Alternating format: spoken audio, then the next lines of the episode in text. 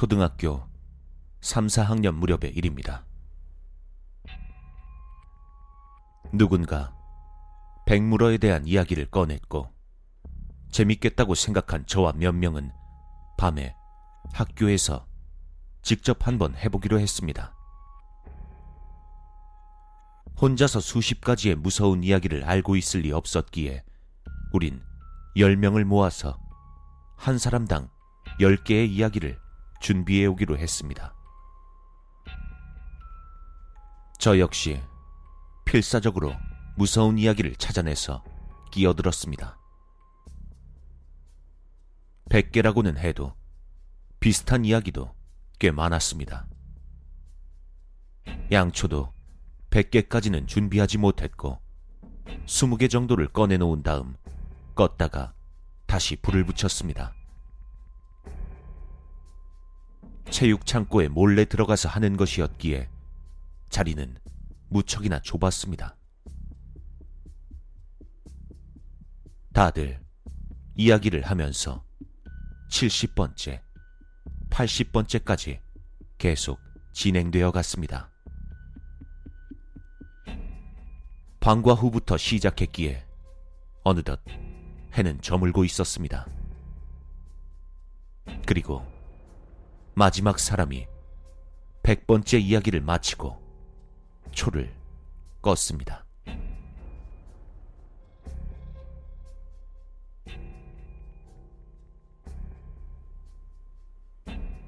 잠시간의 침묵에 공포는 최고조에 달했지만 아무 일도 일어나지 않았습니다. 뭐야, 역시나 아무것도 없잖아. 누군가가 내뱉은 말을 기점으로 분위기는 풀어졌습니다.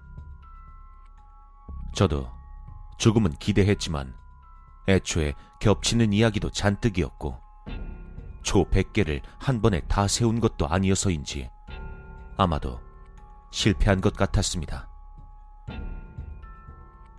그렇지만 이제까지 느꼈던 뭐라 말할 수 없는 긴장감이 즐거웠기에 우린 그 나름대로 만족하고 다 같이 체육 창고에서 나갔습니다.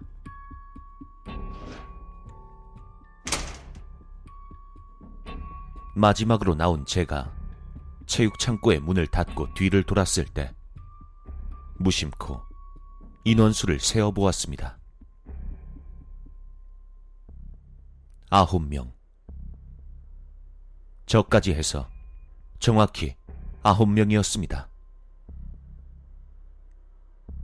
이상하다고 생각한 저는 숫자를 잘못 센 거라고 생각하고는 모두를 불러 세웠습니다. 얘들아, 잠깐만.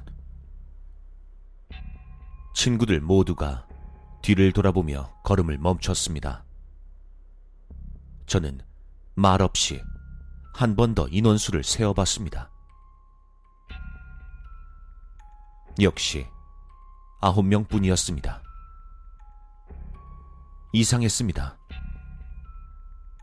저기, 우리 중에 혹시 누가 먼저 집에 갔어?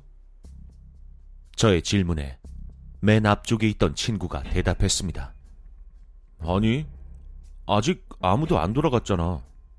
너 왜 그래?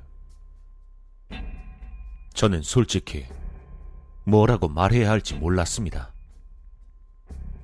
한 명이 모자랐기 때문이 아니었습니다.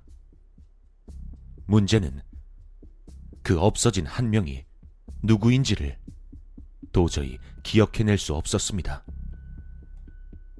저, 그게, 우리 처음에 10명이서 시작했잖아. 근데 지금 우리 9명이야. 제 말에 모두들 인원수를 세기 시작했습니다. 그리곤 모두의 안색이 눈에 띄게 바뀌었습니다. 그리곤 저와 같은 의문을 입에 올렸습니다. 뭐야, 이거? 야, 누가 없어진 거야? 그랬습니다. 확실히 한 명이 사라졌는데, 그게 누구인지 그 누구도 기억하지 못하고 있었습니다. 야, 일단 모르겠고, 오늘은 늦었으니까, 일단 돌아가자. 누군가가 그렇게 말하자 우리 모두는 말없이 집으로 돌아갔습니다. 다음 날부터 우리 반에는 아무도 앉지 않는 텅 빈 자리가 하나 생겼습니다. 누군가 있었던 것 같은 생각은 들었지만 선생님을 포함해 누구도 그 존재를 기억할 수 없었습니다. 출석부에도 사라진 사람은 없었습니다.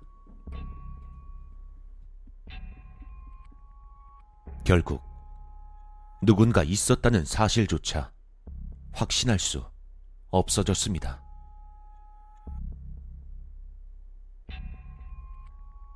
그리고 10년 이상의 세월이 흘렀습니다. 이제 와서는 백물어를 했던 것조차 기억에서 사라지려 하고 있습니다. 하지만 분명한 것은 우리가 10명이서 이야기를 시작했었다는 것입니다.